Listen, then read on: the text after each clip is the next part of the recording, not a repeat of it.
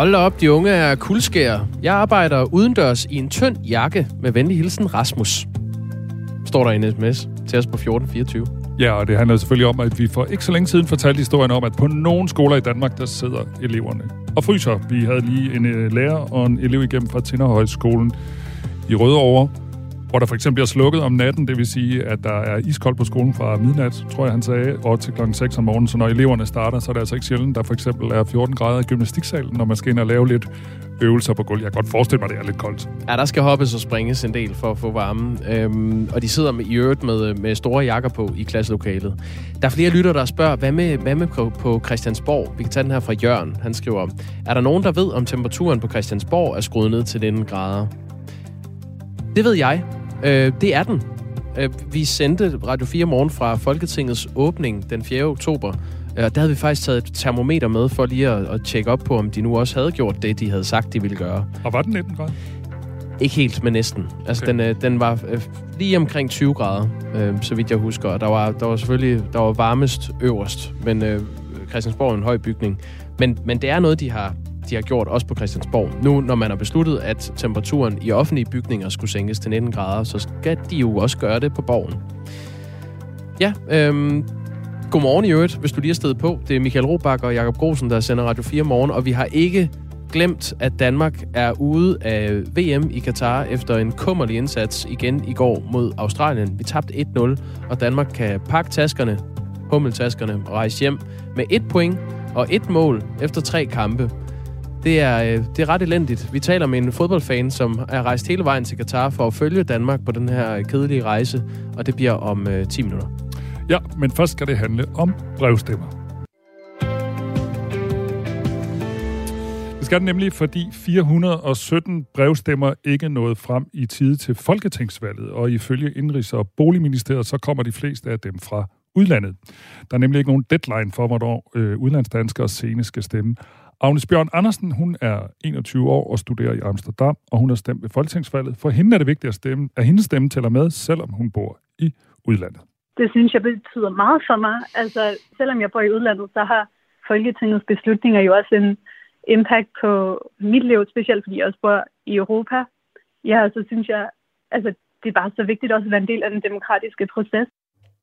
Som udlandsdansker øh, dansker, så skulle Agnes Bjørn Andersen først søge om lov, til at få, øh, søge om lov øh, for at få lov til at stemme ved folketingsvalget, og derefter så skulle hun have en tid til at stemme ved konsulatet i Amsterdam i stedet for ved ambassaden i Haag. Så efter den indsats ville hun være rigtig træt af det, hvis sin stemme ikke nåede frem i tide. Det vil jeg ikke have det særlig fedt med. Øhm, og det kan det jo sagtens have været. Det håber jeg, det ikke er. Altså, så føles det måske også lidt sådan... Altså, nu har jeg, jeg skulle ringe til konsulatet og få en tid til at stemme, og så jeg cyklet ned på konsulatet og stemt, og det tog alligevel et par timer, ikke? Og det gør jeg gerne for at være en del af demokratiet, men hvis det så var min stemme, der gik tabt, det ville jeg da synes var lidt nederen. Hun synes, det er et problem, at 417 stemmer for blandt andet udlandsdanskere ikke nåede frem i tid. Det synes jeg er ekstremt problematisk. Altså i et demokrati, som vi har i Danmark, så er det jo, hver en stemme er jo vigtig. Og 417, det er jo sådan helt grotesk mange stemmer, der er gået tabt. Og det er flovt, at så mange stemmer ikke er kommet med. Det mener du, Annie Mathisen, fungerende indrigsordfører for Venstre. Godmorgen. Godmorgen. Hvorfor er det flovt? Fordi, øh, som der også netop lige er blevet beskrevet, at øh, man jo som udenlandsk dansker faktisk gør en, en særlig stor indsats for at kan nå frem til at få lov til at afgive sin stemme. Og der må jeg sige, øh, når vi er oppe på så stort et tal, så synes jeg, vi er nødt til at kigge det efter og finde ud af, om det her det faktisk kan gøres bedre, hvilket jeg håber, det kan. Og øh, det jeg tænker, det er jo for det første at finde ud af, hvad er årsagen til, at der er så mange stemmer øh, den her gang ved det her valg, som simpelthen ikke nåede frem i tide. Øh, fordi tidligere, der har jeg hørt om tal, der hedder noget med 15 eller 17 stemmer, der måske ikke er nået frem i tide. Men jeg synes, når vi taler om et tal, der hedder over 400 stemmer, øh, så synes jeg, det er flovt øh, på vegne af de mange udenlandsdanskere, som har gjort så stort et øh, indsats for egentlig at nå frem til at kunne få lov til at sætte deres kryds. Det er rigtigt, det du siger. Ved sidste folketingsvalg i øh, 2019 var der kun 15 brevstemmer, øh, der kom for sent. Du foreslår, at man skal sætte en deadline for, hvornår udenlandsdanskere senest må stemme under en valgkamp. Hvordan, hvordan skal det løse problemet? Jamen, jeg tænker, at øh, vi vil alle sammen øh, holder øje med, hvornår kan vi senest få lov at stemme. Det gør man jo også herhjemme i forhold til afgivelse af brevstemmer. Og der tænker jeg færre nok, hvis man så som udenlandsdansker får oplyst på forhånd, at øh, her skal man måske lidt før afsted for os at, at sætte sit kryds, øh, for i det hele taget at være sikker på, at, at øh, stemmen når frem. Øh, jeg skal ikke sige, om det så er øh, 14 dage eller en uge før, øh, at man får besked på, at øh, man skal stemme. Men jeg synes under alle omstændigheder, så øh, er det ordentligt, at vi får undersøgt, om der er en mulighed for at sætte en tidligere deadline, og dermed at sikre, at de her stemmer de når frem i tide. Hvis man brevstemmer i Danmark, så er der en deadline for, hvornår i valgkampen man skal have stemt. Øh, det er der nemlig ikke, som du siger, øh, Annie Mathisen, hvis du er udlandsdansker og stemmer på den danske ambassade eller dansk konsulat øh, i det land, man befinder sig i. Størstedelen af de her 417 brevstemmer, der er ikke nåede frem til folketingsvalget, kommer formentlig fra udlandet. Det oplyser Indrigs og Boligministeriet, og nogle af de spildte stemmer kan dog også komme fra danske sygehuse og fængsler, og som vi taler om for et øjeblik siden, så var der i 2019 kun 15 brevstemmer, der kom for sent, øh, eller der kom for sent frem til, at de kunne blive talt med. Hvor lang tid inden øh, valget synes du, der skal laves en deadline for brevstemmer? Fordi jeg tænker, noget af det, der er ved et valg, det er jo også at se de aller sidste debatter og de sidste emner, der kommer op to-tre dage før valget. Hvor, hvor, hvor, hvor, hvor vil det være rimeligt at lave en deadline? Jamen, det er jo det, jeg godt vil have undersøgt øh, nærmere. Og jeg må sige, øh, også de mennesker, der brevstemmer øh, herhjemme øh, på rådhuset typisk rundt omkring, jamen de gør jo også op med sig selv øh, før, måske på selve valgdagen, hvad det er, de vil sætte, øh, hvor de vil sætte deres kryds. Det er jo typisk nogen, som måske skal ud og rejse i den periode, hvor, hvor valget øh, foregår, og, og der man sige, de har jo så heller ikke haft muligheden for egentlig at se de sidste debatter osv. Så, videre. så jeg tror egentlig ikke, det er så meget, øh, at man ikke når måske at få de sidste debatter med, der, der er afgørende. Jeg tror mere, at det er det, man føler, man faktisk demokratisk er med til at påvirke tingene, øh, der har en betydning. Og det tror jeg også, det har for mange udenlandsdanskere. Altså at man stadigvæk ved, at ens stemme den faktisk øh, er med til at påvirke tingene.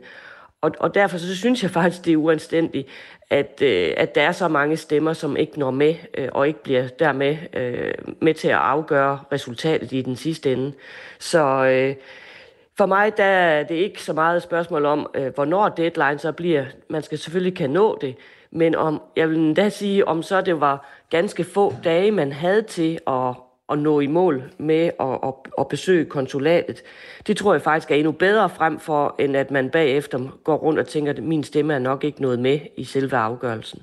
Hvad mener du med det? Det skal jeg lige forstå. Altså, at man, altså, at man ret tidligt i en valgkamp, skal der være en deadline? Ja. Var det det, du mente? Ja, altså jeg vil, jeg vil sige, jeg tror egentlig ikke, at, at det har en betydning, om man for eksempel kun har fire dage eller fem dage til at kan afgive sin stemme i øh, frem for, end at vi oplever, som vi har gjort den her gang, at over 400 stemmer simpelthen ikke er nået frem øh, og bliver talt med. Så øh, for mig har det ikke så meget at gøre med, hvor lang tid man egentlig har til det. Mere, at man så ved trods alt, at stemmen bliver talt med. Agnes Bjørn Andersen, som vi hørte øh, fra for et øjeblik siden, og som studerer i Amsterdam, øh, hun søgte i lang tid inden valget blev udskrevet om at få lov til at stemme. Så jeg ansøgte, da jeg havde læst i nyhederne, at det var ved at være op over med, at der ville blive udskrevet valg. Så ansøgte jeg, og så tror jeg, der gik en uge eller to. Og så på dagen, hvor Mette Frederiksen hun udskrev valg, der øhm, blev min øhm, ansøgning godkendt. Den her gang, der havde de fleste jo en idé om, at der nok snart ville komme på grund af de radikale trusler om at vælte regeringen, hvis ikke der blev udskrevet valg inden åbningen af Folketinget. Men normalt, så ved vi det jo ikke sådan i god tid, så er det jo som regel kun statsministeren, der ved, hvornår der kommer et valg. Nu hører vi hende her, Agnes øh, fra, øh, fra Amsterdam, at det tog hende en til to uger at blive godkendt øh, for, at blive, for at kunne stemme, og derefter så skulle hun så aftale en tid med det danske konsulat, hvor, øh, hvor hun skulle gå hen, og hvordan hun skulle stemme. Altså risikerer vi ikke at lave det så besværligt og byråkratisk, så det kan godt være, at vi ikke får noget stemmespil, og nogen, der ikke bliver talt, men, øh, men nogen også tænker, jamen det bliver for besværligt. Altså, det vil jeg ikke øh, mene, man, man burde gøre, fordi jeg vil sige, først og fremmest, så synes jeg, at vi skal have afklaret, øh, var valget her i 2022 helt specielt, siden at der var mere end 417 stemmer, der ikke nåede frem. Øh, Øh, og hvis vi får en forklaring på det, så fair nok. Men jeg vil sige, forskellen fra sidste gang i 19, hvor der var 15 stemmer, der ikke nåede frem, og så helt op til 417 stemmer, det synes jeg er så stort, at det kræver, at man får undersøgt, hvad er så bedst at gøre. Og, øh, og hvis det så betyder, at det faktisk vil være bedst at sætte en deadline, øh, så er det jo det, vi må gøre. Men ellers så synes jeg, at vi er nødt til at vide, øh, hvad gik der galt i valget 2020, eller 22, siden at der er mere end 417 stemmer, der simpelthen ikke er nået frem og bliver talt op. Men, men kommer du til at bede om en eller anden undersøgelse, en yderligere undersøgelse af, altså nu siger du det her, hvad gik der egentlig præcis galt? Altså, det jeg i hvert fald kommer til, det er, øh, når der nu er skabt en regering, at grave mere ned i den her sag, og få beskrevet, ja, hvad var årsagen til, at det pludselig var så højt et tal. Og øh, kunne det så betyde, at vi er nødt til at lave en deadline for udenlandsdanskere, så man også ved, hvornår man skal have stemt for at være sikker på, at stemmen når frem. Så ja, jeg kommer til at stille nogle spørgsmål omkring den her sag. Tak skal du have, Annie Mathisen, fungerende indrigsordfører for Venstre. Ha' en god dag. Lige måde, tak. Vi har talt med Michael Bak petersen der er generalsekretær i Danes Worldwide, altså den her organisation, der organiserer danskere, der bor uden for Danmark. Og han siger til Radio 4 morgen, at foreningen støtter op om at lave en deadline for, hvornår udlandsdanskere senest skal have brevstemt. Og så har vi også talt med Rune Stubager, der er professor og valgforsker på Aarhus Universitet, og han vurderer, at de her 417 steder, øh, stemmer, der kom for sent, ikke har været afgørende for valgresultatet ved Folketingsvalget, selvom det var et tæt valg.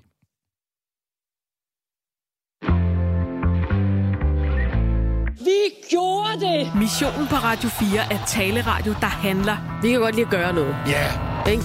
Ikke bare tale. Fra mandag til torsdag kaster Amalie Bremer og Tony Scott sig over en ny mission. Vi to taler jo meget. Mm-hmm. Og så har vi en handlende kraft. Ja, ja. Jamen, sådan har vi fordelt det. Som er reporter, Rasmus. Ah! Når det rigtig bliver svært, så siger vi, og nu stiller vi over til dig, Rasmus. det skal du gøre. Lyt til missionen mandag til torsdag fra 15 til 17. Radio 4 taler med Danmark.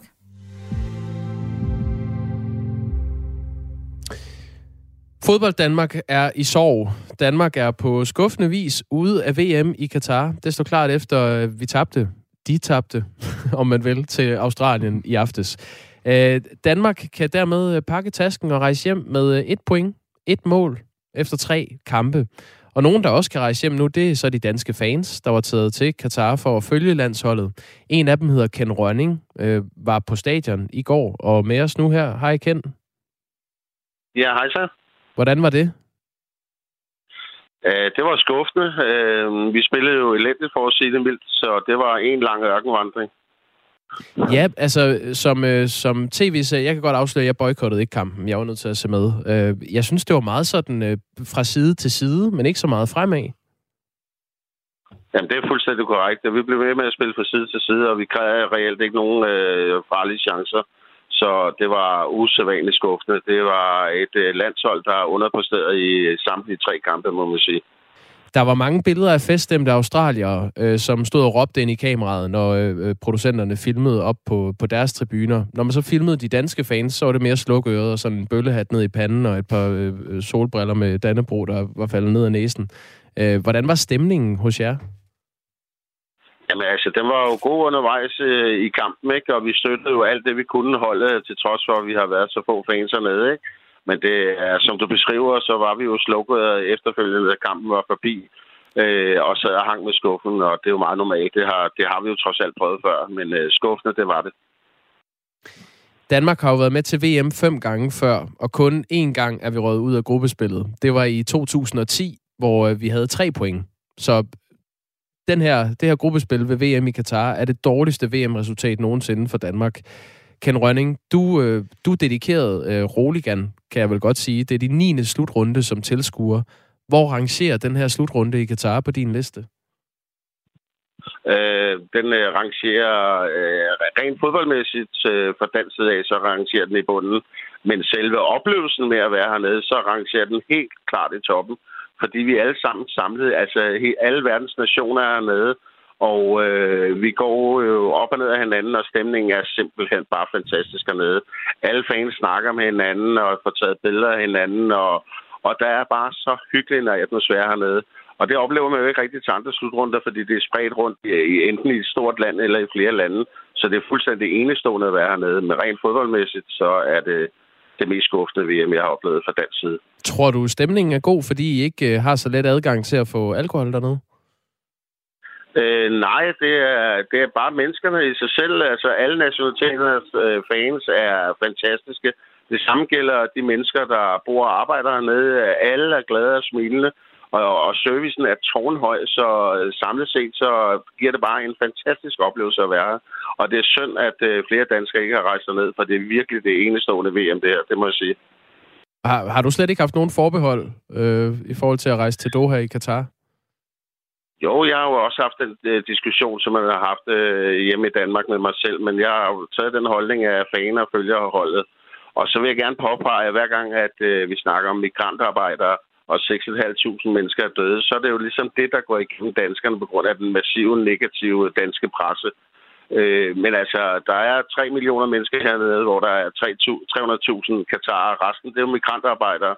Og de, øh, dem, jeg har snakket med, de lever faktisk under rimelig gode forhold. Øh, og det minder meget øh, om de forhold, jeg selv arbejdede under, da jeg var rejseleder for 20 år siden. Så, så jeg tænker, der er mange danskere, der har prøvet at arbejde på samme måde, som de gør hernede. Okay, der ved jeg ikke, hvem du har talt med, Ken Rønning, men det er, det er ret velbeskrevet, at det er, det er øh, decideret elendige forhold, mange af de her migrantarbejdere har arbejdet under. Det tror jeg bare lige er vigtigt at, at få med, når vi taler om det. Øh, men det er også rigtigt, men det er jo fordi, det er det er fordi man taler om øh, alle de her, der arbejder bygningsarbejdere, de har haft dårlige forhold. Men alle de migrantarbejdere, der for eksempel arbejder i lejlighederne, der sidder som vagter, eller receptionister, eller rengøringsfolk eller noget, de har, det er dem, jeg har talt med i mit lejlighedskompleks, og de fortæller, at de har ret gode forhold. Så, så der er flere sider af sandheden. Mm. Ja, men altså man kan høre, øh, kan vi sige, Ekstrabladets blodbold-podcast, hvis man vil høre mere om, øh, om den side af sagen, altså den kritiske vinkel på, øh, på øh, arbejdsforholdene dernede. Kan Rønning, hvis vi nu skal vende os mod det sportslige, og så alligevel blive lidt ved det her med, med forholdene i Katar, øh, tror du så, det har spillet ja. ind på, på landsholdets øh, tilgang til kampene, at der har været så meget palaver ja. om, øh, om det, der foregår rundt om fodbolden? Ja, det tror jeg helt klart. Jeg tror, der er ligesom er tre ting, der har gjort, at vi er underpræsteret. Det ene er, at øh, flere af spillerne øh, ikke har været i tilstrækkelig form. Og de spillere, som øh, ellers var i form, som for eksempel Christian Eriksen og Pierre Emil Højbjerg, de har underpræsteret under det her VM. Og så tror jeg også, at det har spillet ind, at den her massive danske negative presse, øh, alt det, der har været øh, omkring det, er gået ind i hovederne på spillerne og trænerne og staben omkring øh, hele holdet, desværre. Eksempelvis var øh, øh, anfører Simon Kjær på forsiden af netop øh, før omtalte Ekstrabladet under overskriften Kujoner. Øh, og det var, da det blev besluttet, at han ikke skulle bære det her One Love armbind, som har været meget omdiskuteret, som man egentlig gerne vil have på, men FIFA sagde, det kan du ikke, så får du karantæne, eller i hvert fald et gult kort. Øhm, når vi nu tænker tilbage et år tilbage, sidste sommer øh, på EM og eufori i Danmark, og vi var i semifinalen mod England og var lige ved at komme i finalen, hvad synes du så, der er sket sådan omkring landsholdet øh, siden da? Jamen altså, det fortsatte jo efterfølgende, kan man sige, Nations League, hvor vi også præsterede rigtig, rigtig godt. Mm. Øh, og så kommer det her VM, ikke? og som jeg nævnte før, så tror jeg, at det, det er de kriterier, der har gjort, at landsholdet simpelthen har underpræsteret. Men jeg har ikke mistet tilliden til hverken landsholdet eller julemand. Jeg er sikker på, at han nok skal forvente skuden, når vi går i gang med, med kvalifikationen her i 2023. Så du, du frygter ikke som, øh, som landsholdsfan, at den gejst, der er blevet bygget op omkring landsholdet, den øh, fordamper nu? Nej, det gør jeg ikke. Øh, også fordi jeg forventer, at der bliver udsolgt ind i parken øh, til, de, til de kommende kampe. Ikke? Og ligeledes forventer jeg også, at der er rigtig mange fans, der rejser til, til de lande, vi nu skal med i EM-kvalifikationen. Øh, Ken Rønning, du er altså rejst til Katar for at følge Danmark. Det er slut nu. Hvad, hvad skal du så? Jamen, i dag øh, skal jeg på udflugt og se lidt mere Katar, fordi at, øh, jeg havde booket en flybillet hjem til på mandag, fordi jeg havde forventet, at vi komme til 8. delsfinalen. Så det havde jeg billet til, men øh, nu bruger vi de sidste dage på at se lidt mere Katar, og så selvfølgelig følge med i de andre kampe, og så forhåbentlig kan vi skaffe øh, fodboldbilletter til nogle af de 8. delsfinaler, der er lørdag eller søndag, inden jeg skal hjem på mandag. Så det er, hvad tiden kommer til at gå med. Du skal have god fornøjelse. Ja, tusind tak. Og, øh, og god tur hjem, når du kommer der til Ken Rønning, som altså øh, var rejst til øh, Katar for at støtte Danmark. Og det var altså ikke kun i Katar, den her kamp blev øh, fuldt. Den blev også fuldt øh, selvfølgelig masser af de små hjem her, her i landet, men der var også masser, tror jeg, der var på værtshus og på sportsbar og sådan noget. Vores gode kollega, kollega Christina Ankerhus, hun var på sportsbaren Paninka, der ligger i Aarhus, og hun mødte nogle landsholdsfans lige efter slutfløjtet. Det lød sådan her. Jamen, altså det vi så, det var et dansk danshold, der falder fuldstændig sammen. Øh, og for at være helt ærlig, et dan- dansk danshold, der ikke fortjener at gå videre ved et VM. Hvor skuffet er du øh, lige nu på en skala fra 0 til 10? Ja, altså meget skuffet. Ja, jeg gik ind til kampen, regnede med, at Danmark ville 4-0. Regnede med, at det ville være en meget nem kamp at komme videre fra. Men ja, så, så skete det jo ikke. Hvis du skulle give en øh, analyse af dansk fodbold under det her VM, hvad, hvad synes du så, vi har øh, begået? Ja, altså bare meget dårligere, end hvad vi har regnet med. Jeg tror, før VM, selvfølgelig kommer det efter, hvordan det gik til EM, så har vi bygget os selv op som at være et kæmpestort verdenshold. Og så fik vi set, at det bare vi måske ikke alligevel.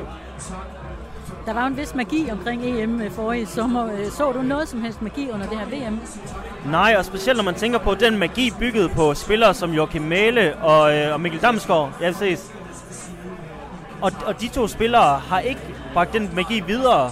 Og det er måske nok måske det, der gør det, at, at vi ser det resultat, som vi gør i dag.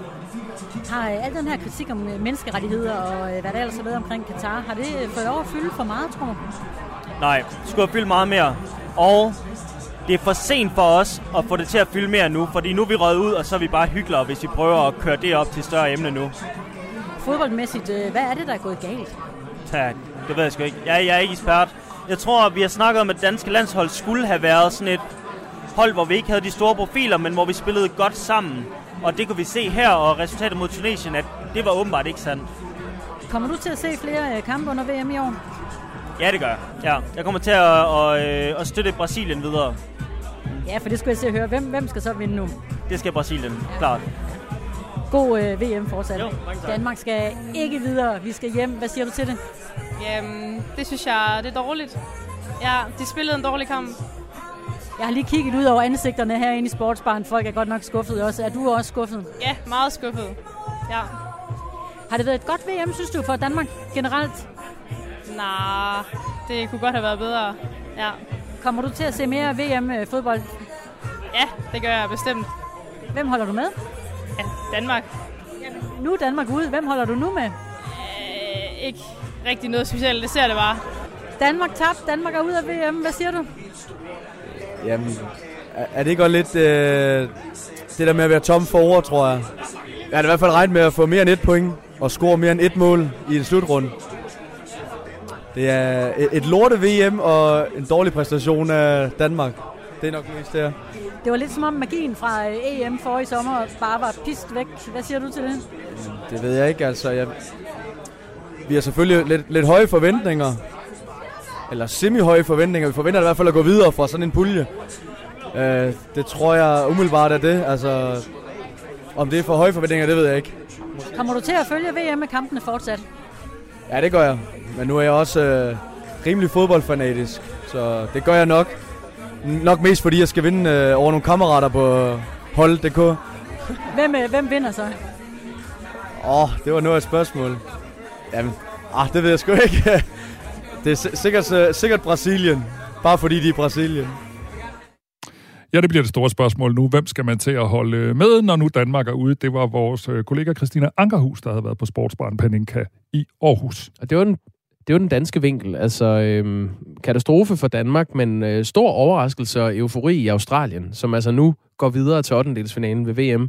Og øh, der, er, der florerer en del videoer øh, fra Australien, og hvordan man reagerede på, øh, på den her scoring til 1-0, som altså blev den eneste scoring, der blev sat ind i den her kamp. Øhm, lad os lige høre, hvordan det lød på Federation Square i Melbourne.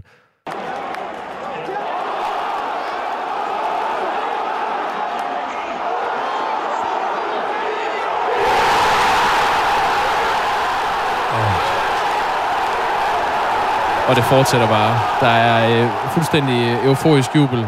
Det er også stort for Australien at komme videre. Øhm, de australske kommentatorer var heller ikke øh, sene til at håne det danske landshold, da det skete. Der var en, øh, en kommentator, øh, Daniel Garb, der sagde, fantastisk koldblodighed af Lecky i feltet. Han vender vrangen ud på ham. Og det var så på Joachim Mæle, den danske øh, bak, som blev øh, rundbarberet. Man bliver helt glad, når man hører den der lyd. Man bare ønsker, det ikke var fra, hvad hed det der sted, du sagde? Ja, Federation Square i Melbourne. Ja, man ønsker, det var Rådspladsen i København eller i Aarhus eller et andet Præcis. sted. Ikke? Det kan vi bare lyd, lege. Lyden bliver man glad- glad af. Men, Ja. øh, hmm. Glade australier, skuffede danskere. Nu skal vi have nogle nyheder. Klokken er halv otte.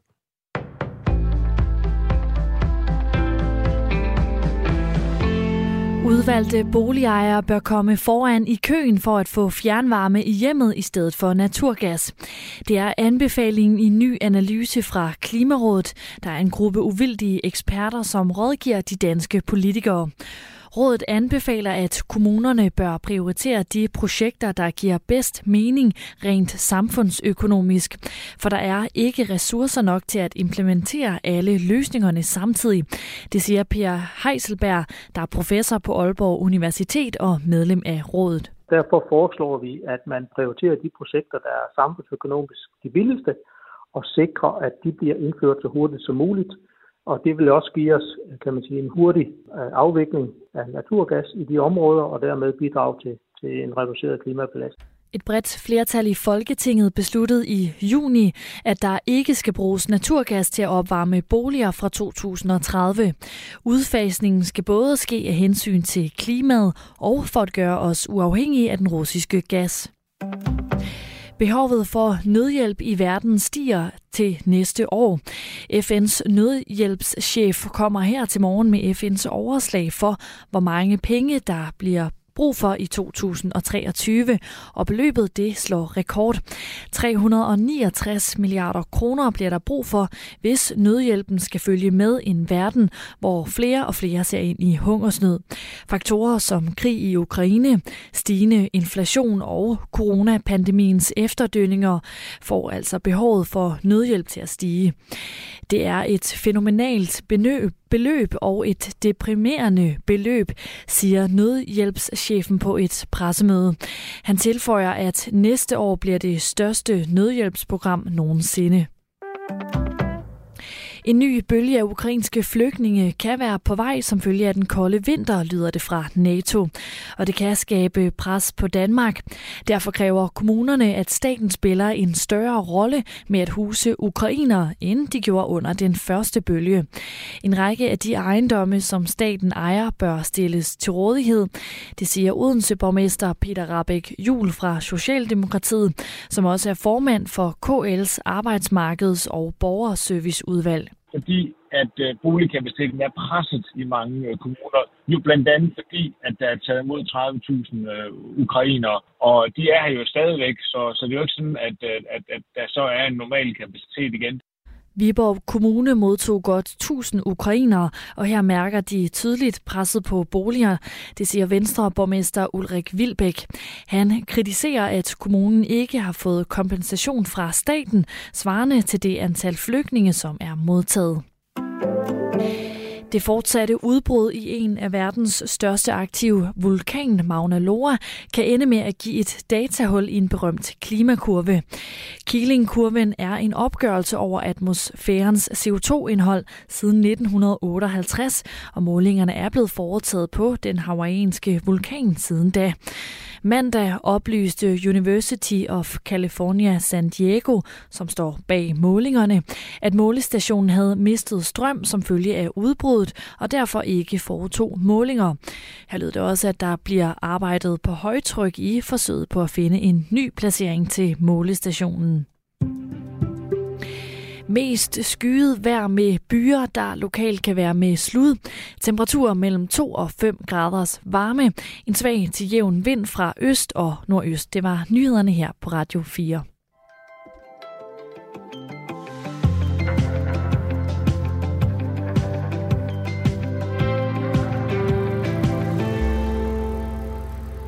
Fremtiden den flytter ind i hovedet på os lige om lidt. Den amerikanske milliardær og iværksætter Elon Musk har nemlig ambitioner om at teste sin Neuralink hjernechip på mennesker om bare et halvt år. Det fortalte han under en præsentation for få timer siden. Chippen skal blandt andet hjælpe mennesker med at kommunikere med elektronik, og så skal chippen også hjælpe folk med lammelser, demens og Parkinson med at bevæge sig. Det lyder spændende, og derfor har vi ringet til dig, Troels Kjær. Du er hjerneforsker, forfatter og foredragsholder. Godmorgen. Godmorgen. Øh, hvad synes du som øh, hjerneforsker om den her idé med en chip i hjernen? Det er en super spændende idé. Øh, den er ikke ny, kan man sige. Øh, der har været arbejdet på den i, i mange år. Øh, der er faktisk allerede nogle løsninger med chips i hjernen, men, men der er ingen tvivl om, at når man er vant til at, at arbejde med noget, som er strømlignet og øh, kunde, kundenært, øh, så, så har man en helt anden tilgang til det her, end vi andre, måske lidt nørdede, som, øh, som ellers har arbejdet med det. Jeg ved, den allerede er blevet testet på dyr, men prøv lige at hjælpe os. Hvad, hvad, hvad er det, den her chip kan? Man kan sige, at øh, hjernen kommunikerer med strøm og kemi. Og øh, det, som chippen gør, det er, at den bruger strøm til at læse hjernen, altså øh, finde ud af, hvad er det for en bevægelse, vi gerne vil lave, eller hvad kunne vi godt til, hvor kunne vi tænke os at køre hen. Øh, og øh, den har også en, en sansedel, altså hvor den kan gå hen og sige, øh, der er en lydpåvirkning, jeg kan øh, behøver ikke at bruge ørerne, jeg kan høre direkte gennem chippen, eller se, eller mærke. Nu, nu sagde jeg før, at den kan hjælpe folk med, altså med sygdomme, lammelse, demens og Parkinson. Hvordan det? Man kan sige, at, at har man øh, for eksempel lammelse, så kan, man, kan det være, fordi der mangler forbindelse øh, fra hjernen og ud til musklerne. Ved at have en chip, der er i hjernen, så kan den læse hjernen og sende signalet uden om den defekte vej øh, ned til musklerne. Så på den måde kan folk, der er blevet lammet, for eksempel ved en motorcykelulykke, de kan begynde at gå igen. Og hvis man nu hører, hver eneste gang man hører sådan noget her, her så tænker man, åh, det lyder skønt, der er godt nyt til, til folk med sygdom, og så, så kommer der altid et komma bagefter, det, det bliver effektivt om 25 år eller et eller andet. Hvad, hvad, hvad tænker du af, af fremtidsudsigterne her? Jeg tænker, det har lange udsigter. Øh, der er øh, problemer med den slags ting. Øh, man kan sige, at øh, den, den største risiko, når man lægger noget ind i hjernen, det er jo altid en infektion. Øh, så hvis øh, folk går rundt og skal have øh, antibiotika mod øh, hjernebetændelse, så er det ikke så fedt. Øh, og en, en anden stor risiko, det er en hjerneblødning. Øh, så så det, er ikke, det er ikke gratis at lægge ting ind i hjernen. Lad os lige tale lidt om øh, Elon Musk, fordi han er jo, øh, kan man vist roligt sige, øh, ja, noget af en iværksætter, tror jeg godt, jeg skal at sige, at han står øh, bag flere succesfulde selskaber øh, som Tesla og SpaceX. Og tidligere år, der købte han også det sociale medie øh, Twitter. Og ved præsentationen i nat af det her øh, hjerneforskning, øh, der sagde han, at, snart, at han snart er klar til at teste chippen, øh, altså allerede om et halvt år. Og så sagde han, vi har indsendt det meste, tror jeg, af vores papirarbejde til FDA, som er lægemiddelstyrelsen i USA, og skulle om cirka 6 måneder være i stand til at uploade Neuralink i et menneske. Hvis vi nu ser bort fra, øh, øh, Troels Kær, hvis vi ser bort fra, fra der, hvor det kan hjælpe øh, syge mennesker, kan, kan det også noget for raske mennesker? Er det, kan man, er det sådan en harddisk, vi får ind i vores hjerne? Det kan ekstremt mange ting øh, for raske mennesker. Øh, lad os nu forestille os, at øh, som du kalder en harddisk, lad os nu sige, den indeholder matematik for syvende. Tænk, hvis man så bare lige kunne få den der chip-operation, og så behøvede man ikke at, at gå i skole i 7. klasse. Øh, så, så på den måde kan man sige, at nogle af de ting, som computer er rigtig gode til, øh, de vil kunne tages over af sådan en chip. Altså, jeg skal bare lige forstå det sådan. Altså, vil det sige, jeg for eksempel er godt god til matematik, at så, nu ved jeg godt, det er nok ikke lige i år, morgen eller om seks måneder, men lidt længere ud af vejen, så kan jeg ligesom få noget ind i hovedet, som jeg ikke er ret god til, som så kan hjælpe mig til at blive god til det. Lige præcis. Det, det er det, der er ideen. Det er, at øh, du øh, har et eller andet sted i hjernen, og oh, der var et problem, det involverer et regnestykke, og så sender du det ud til chippen, og så kommer chippen tilbage med en løsning til dig. Det bliver kedeligt at spille... ligesom vi nu bruger telefonen, eller hvad vi bruger. Det bliver kedeligt at spille Trivial Pursuit i fremtiden, for eksempel. Ja, du ved ikke rigtigt, øh, fordi folk har en, en parallel kommunikation, øh, og det bliver jo så et af de store problemer, at uh, du tror, du kommunikerer med en person, men i virkeligheden kommunikerer du med en anden person gennem den her person.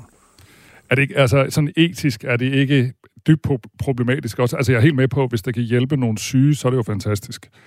Men sådan alt det, vi taler om nu, er det ikke etisk problematisk? Der er rigtig meget medicinsk teknologi, der starter med, at vi vil hjælpe nogle syge, nogle meget syge, hvor vi gør en kæmpe forskel, for eksempel folk med lammelse.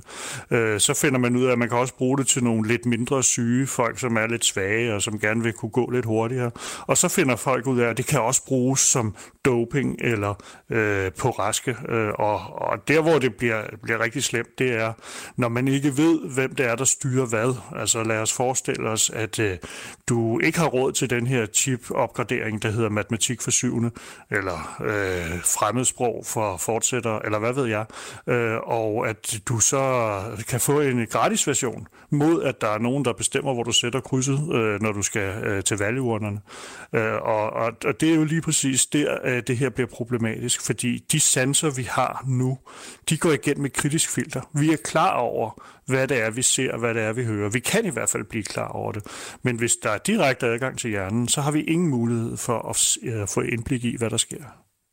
Mm, det er i hvert fald om at trykke opdatere, når man bliver bedt om at få sådan en software-opdatering. Det, vi kender det jo fra styresystemer på telefonen og så videre, som kan nogle gange kan forringe øh, telefonens batterilevetid og sådan noget, hvis man trykker ja.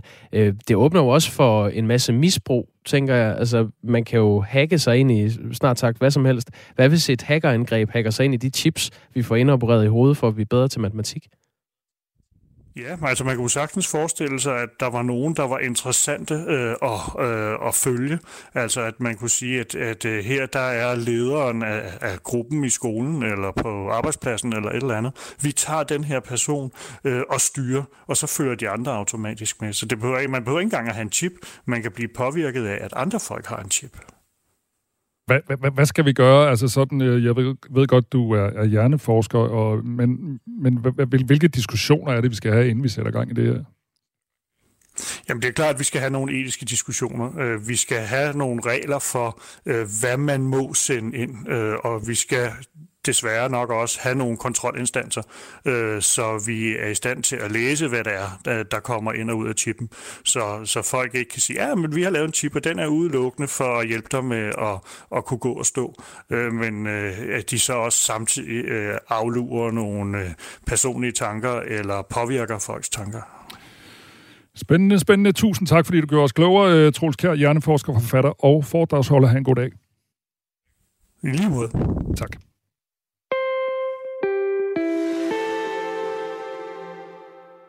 Robak, jeg må indrømme, lige da jeg så det, så tænkte jeg, øh, hvad det, der foregår? Jeg, jeg kan simpelthen ikke forstå, hvordan det kan ske. Altså, hvordan man, øh, man kan gøre det. Hvor er vi hen? Jamen, jeg tror bare, vi er mange danskere, der har set frem til at give den her glæde videre til, øh, til vores børn. Den næste generation af borgere i det her land. Og det kommer så ikke til at ske. Det er ah, så slut. Jeg, jeg, jeg tror, jeg ved, hvor vi er på vej hen. Fredags tam tam. Ja, det er det nye program, der skal afløse Disney Show. Er det ikke rigtigt? Jamen jo, hvad det, der foregår? Det er dropper simpelthen Disney Show fredag aften fra kl. 19 til 20 efter mere end tre årtier som en tv-institution på hovedkanalen. Jeg vokset op i 90'erne øh, som øh, dreng betragtet. Og jeg så Disney Show hver fredag, og det havde jeg glædet mig til, at mine børn blev gamle nok til. Og nu for årsskiftet, så skal det hedde Fredags Tam Tam. Ja. Er du lige så farvet som jeg? Nej. Hvorfor ikke? Jamen, øh, jeg er ikke vokset op med det på den måde. Jeg er lidt ældre end dig. Altså, mine børn, jeg har, jeg har puttet mine børn hen foran fjernsynet. Øh, og det har været dejligt lige at have en time, hvor de hyggede sig der fredag aften, men jeg er ikke vokset op med det på den måde. Jeg synes da egentlig, det er en meget god idé at ligesom forny noget ting, selvom... Øh, hvad var det, den, øh, det er 31 år siden, det havde premiere, så synes jeg, det er meget godt at opdatere noget. Men, men jeg ved godt, at jeg var også på de sociale medier i går, der kunne jeg godt se, at der var mange nostalgikere ligesom dig der var, der var grundlag for at lave øh, de der artikler, seerne raser. Ja, øh, det, det er dropper Disney Show. Jeg, jeg ved ikke, jeg ser egentlig mig selv som sådan værende relativt øh, omstillingsparat og agil, som det hedder på moderne dansk. Men I må ikke røre mit Disney Show. Jeg siger nej til nyt i den her sammenhæng. Skal vi ikke lige, øh, vi kan lige bruge den som underlæg her til dem, der kender det.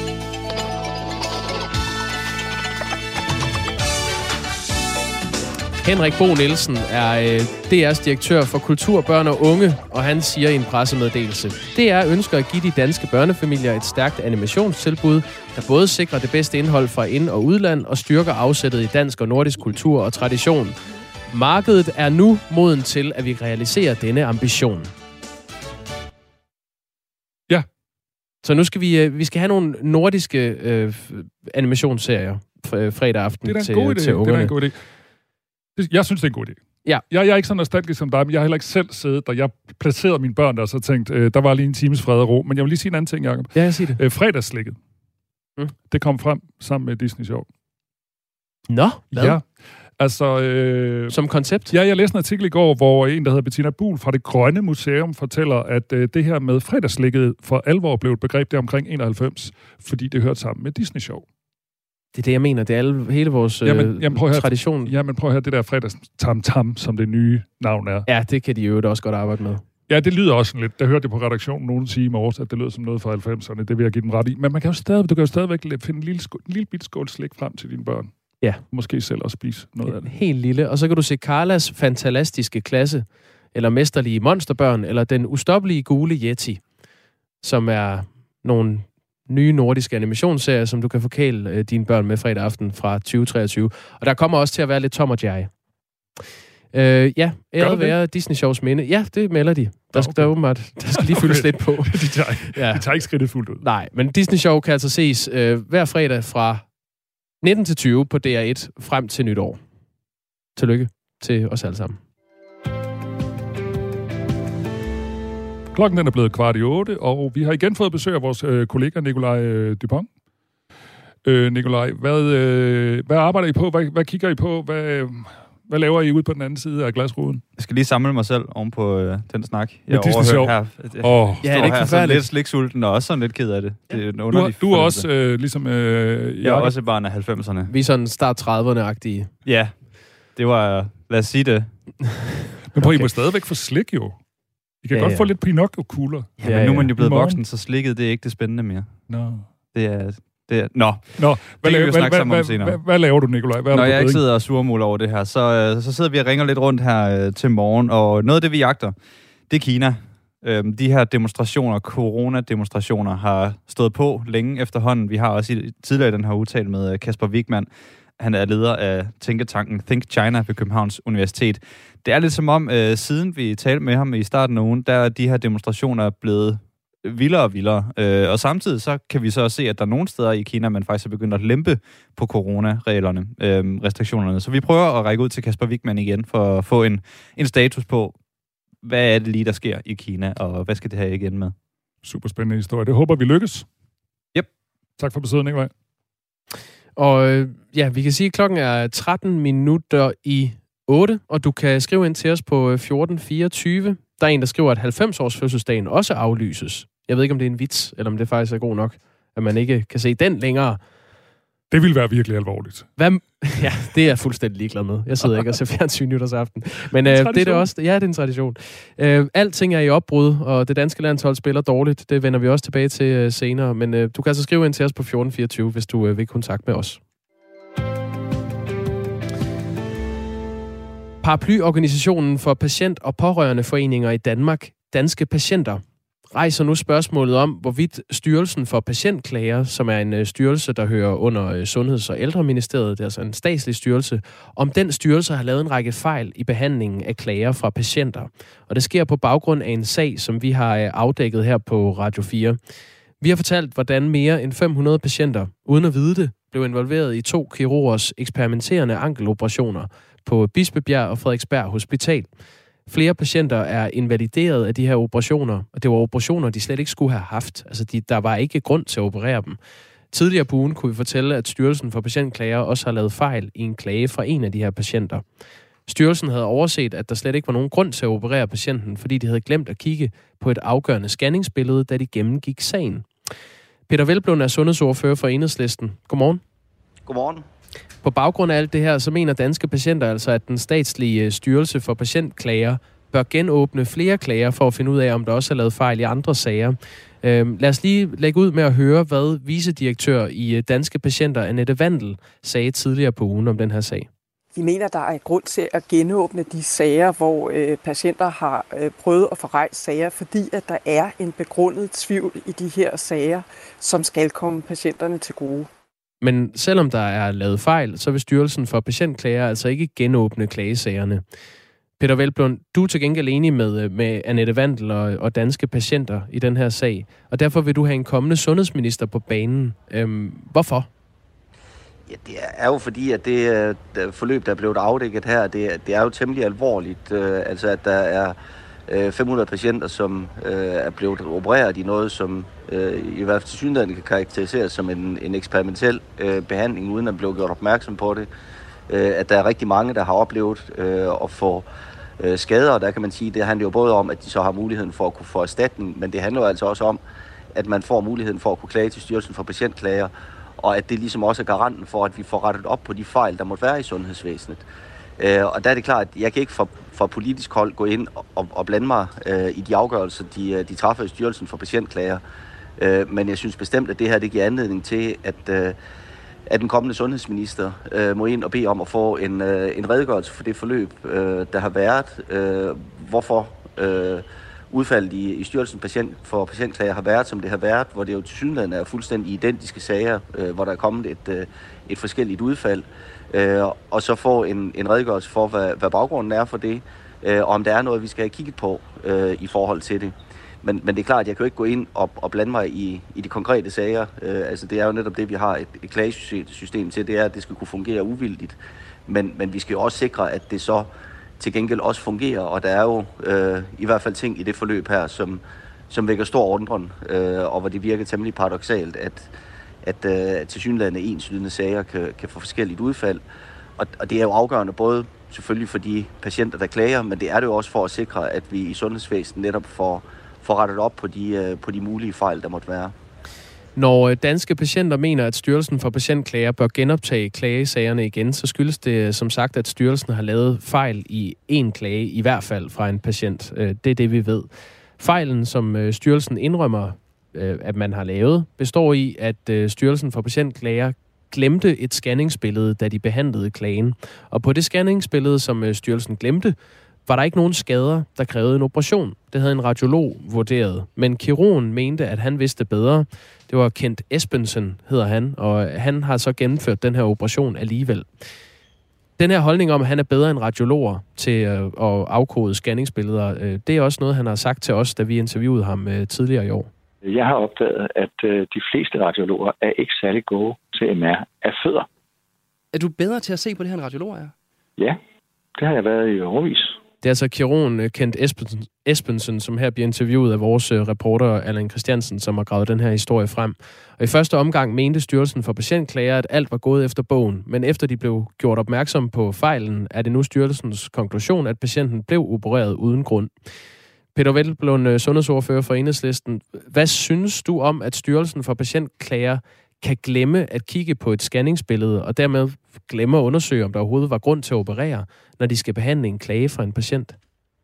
Jamen, det er, det er jo klart, det er jo fuldstændig uacceptabelt, fordi det er jo netop, øh, som jeg sagde tidligere, både handler om den enkelte patient, men det også handler om, at, øh, at Styrelsen for Patientklager, det at vi har et klagesystem, er jo netop også for at kunne opfange øh, de mulige fejl, der måtte være. Øh, og jeg synes jo, det er, Øh, det er temmelig øh, beskæmmende at kunne høre en, en, øh, en sundhedsfaglig stå og sige, at, at man ikke respekterer de afgørelser, der er, er truffet af, af kollegaer, øh, men at man øh, selv træffer beslutning om noget så vidtgående som, som et operativt indgreb, og hvor det så efterfølgende viser sig, at der har været en lang række af, af patienter, som øh, har fået øh, alvorlige gener af det, og hvor man kan sige, at her havde operation øh, formentlig slet ikke været nødvendigt. Og det er jo lige præcis det, øh, vi har et klagesystem til at kunne opfange, at sker så nogle ting som det her, ja, så skal der jo selvfølgelig øh, kunne gribes ind i forhold til det.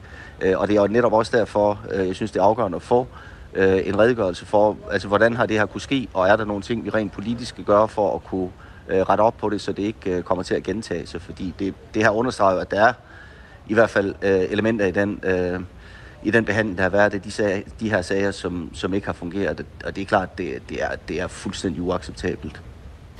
Der er en lytter, der, der spørger her, om det overhovedet er en god idé, at, at staten på den måde er øh, arbejdsgiver, og så samtidig også kontrollerende myndighed af sig selv. Jamen, det det er jo det, der ligger i et øh, klagesystem. Det er jo, at det skal være øh, uvildigt, og derfor så er det klart, at når der er et klagesystem, så er der jo ligesom to hensyn at tage. Altså, man skal både kunne øh, behandle de klager, øh, der kommer ind øh, af hensyn til patienten, men det er jo også en måde øh, at beskytte, øh, eller jo, det er det jo en måde at beskytte de ansatte på, altså at man der ikke bare bliver rejst nogle, øh, nogle ubegrundede klager, men at hvis der er klager, så er der et uvildigt system, som kan behandle dem, og der kan også blive øh, rettet kritik eller påtale mod, mod, de, øh, mod de sundhedsfaglige, som, som, øh, som der så øh, øh kommer klager over ind over, hvis, hvis den er berettiget. Og, og derfor så er det jo netop afgørende, at der er et, et, øh, et uvildigt klagesystem, som også sikrer, at vi kan, øh, vi kan fange de, øh, de, øh, flager, de klager, der kommer ind, og de fejl, der, der bliver begået, øh, så vi undgår, at det er noget, der gentager sig. Og det er jo det, jeg synes, det her eksempel øh, viser med, med, med beskræm, beskæmmende tydelighed, at, øh, at det ikke er tilfældet her. Altså, at der er en lang række patienter, som har været udsat for øh, i hvert fald til synligheden en, en behandling, som har været fuldstændig urimelig, og at det ikke er noget, der bliver øh, fanget op af Styrelsen for Patientklager. Altså, den her sag handler altså om, at, at der gennem øh, 10 år er flere end 500 patienter, der har fået udført den her øh, meget omdiskuterede, øh, kontroversielle, kan jeg godt sige, ankeloperation på Bispebjerg Frederiksberg Hospital. Operationerne blev stoppet omgående i 2018, fordi kirurger fra andre hospitaler advarede ledelsen på Bispebjerg og Frederiksberg om, at det her det foregik. Og på det tidspunkt var der opstået tvivl om, hvorfor flere patienter overhovedet var blevet opereret. Øh, Peter Velblund, hvilke konsekvenser øh, ser du, at der fra politisk side kan komme ud af, af de her sager? Ja, det, altså det, det er jo helt uacceptabelt, at sådan noget her, det skal kunne, øh, at det kan foregå. Øh, altså, som jeg har fuldt sagen, er der jo ikke kun tale om, at, øh, at det har været kontroversielle øh, operationer. Det, det virker jo også som om, at det, er, det har været eksperimentel øh, behandling, altså at der ikke har været et reelt fagligt belæg for det, og at patienterne ikke er blevet oplyst om, at, at hvis de indgår i det her, så, så er det Øhm, altså så er det i, i, øh, i et form for eksperiment, øh, og, og det er jo fuldstændig urimeligt, at patienter ikke bliver oplyst øh, øh, om, hvad det, er, hvad det er, de risikerer øh, som følge af, af deres operation, og at, øh, at de heller ikke bliver, bliver oplyst om, om selve grundlaget for det. Øhm, og derfor så er det jo afgørende, at vi får, øh, vi får strammet op på, på de procedurer, og undgår, at det kommer til at, at gentage sig, så vi ikke er afhængige af, at der er andre sundhedsprofessionelle, som skal rette klager, fordi de kan se, at det, der foregår her, det er helt galt. Altså det burde vi jo netop at have øh, et, øh, et klagesystem, som kunne, øh, som kunne fange op i forhold til, øh, så det ikke er afhængigt af, at der er andre, der kommer ind og opdager det, men at patienter naturligvis skal gøre opmærksom på, at det, der foregår her, det er altså helt galt. Så lyder det fra Peter Velblund, som altså er sundhedsordfører for øh, Enhedslisten, og tak for det. Hvis du øh, sidder og tænker, at det her det er en sag, du, øh, du gerne lige vil have øh, hørt lidt mere om, øh, så kan du finde hele sagen oprullet i den podcast, der hedder Det Kirurgiske Eksperiment, som altså øh, graver den her øh, sag helt ud. Den kan du finde i Radio 4's app, eller der, hvor du ellers finder dine øh, podcasts. Det er vores undersøgende redaktion, der står bag den her historie. Klokken er tre minutter i 8. Det er Radio 4 Morgen, du lytter til. Michael Robach og Jakob Grosen er i studiet. Det er blevet december, Jacob. Øh, og så sker der, ud over det, så nu kan vi glæde os til jul og sådan noget. Så er det jo også årets sidste måned. Og så sker der noget ret skønt, synes jeg. Det er nu, vi begynder vi at få alle mulige lister over, hvad vi har gjort i det forgangne år. Det er rigtigt. Yes, og ja. i går der sendte øh, musiktjenesten Spotify øh, listerne ud over alt muligt. Mest streamede sange i hele verden, og mest streamede kunstnere, og alt det der. Jeg kigget lidt på øh, listen over de mest streamede sange i Danmark i 2022. Mm, Så det er jeg- tid til at gøre brættet op. Det er tid til at gøre brættet op, og jeg har taget en top 5 med. Øh, nummer 5. Hjem fra fabrikken. Ved du, hvem den er med? Mm, det er Andreas, Andreas Odbjerg. Bingo. Ja. Nummer 4, det er Feberdrømmer XX Dubai. Tobias Rahim, to meter manden. Du er dygtig. Tak skal du have. Nummer 3. Kender ikke i morgen. Åh, oh, ja. det er sikkert en eller anden uh, Gilly. Det er også rigtigt. Er det rigtigt? Ja, flot. Okay. Jeg, jeg lytter faktisk ikke rigtig til noget af det her, men det, det går da meget godt. Det går da super godt. Og nummer 2, det er Mugi Bar. Den tror jeg også, du kan. Det er også uh, Tobias Rahim. Yes. Så er der jo nummer 1. Det er sikkert også Tobias Rahim. Ja. Mm, skal jeg gætte, hvilket nummer det er? Altså, det, ja, må det må være, øh, det må være Stor Mand. Vi prøver lige at lytte. Bingo. Jeg er i Jylland, brænder Cali mine tanker kører om en evergreen. Oh, Vi timer op om godt halvanden time På grønne gader med dollargrin oh, Du siger du ruller af Hvis jeg rester Imens morgenerne bliver til nætter. Alle er blå Blå silhuetter. Og jeg vil bare gå Endnu længere med dig.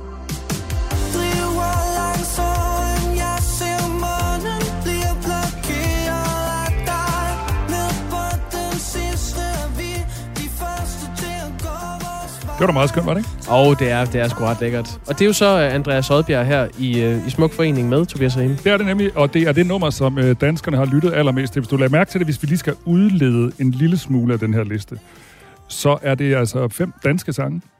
Ja, det er jo godt. Det er jo det, positivt. Det tænker jeg også er positivt. Og så er det altså en god idé at holde sig i nærheden af Tobias Rahim eller Andreas Odbjerg, hvis man vil skrive hits. Det er helt det, sikkert. Det er kun Gi- øh, der har snedet sig ind her på listen. Ja, jamen øh, de kan helt sikkert noget. Det, det er meget fedt. Det er faktisk et meget godt album, Tobias Rahim har udgivet her. Enig. Mm. Og nu har han også kæmpe succes med en digtsamling. Ja. Det går godt for ham. digtsamling eller digtsamling? Det, ja, jeg tror, det er lidt af det hele faktisk, Ja. ja. som jeg har læst om. Jeg har, ikke, jeg har kun læst om, jeg har ikke læst den. Og det mest streamede sang i hele verden. Så du også byde på det? Nej. As It Was med Harry Styles. Den behøver vi ikke høre, fordi vi er safe by the Bell. Tobias, øh, Sofie Levering hedder hun, er klar med nyhederne.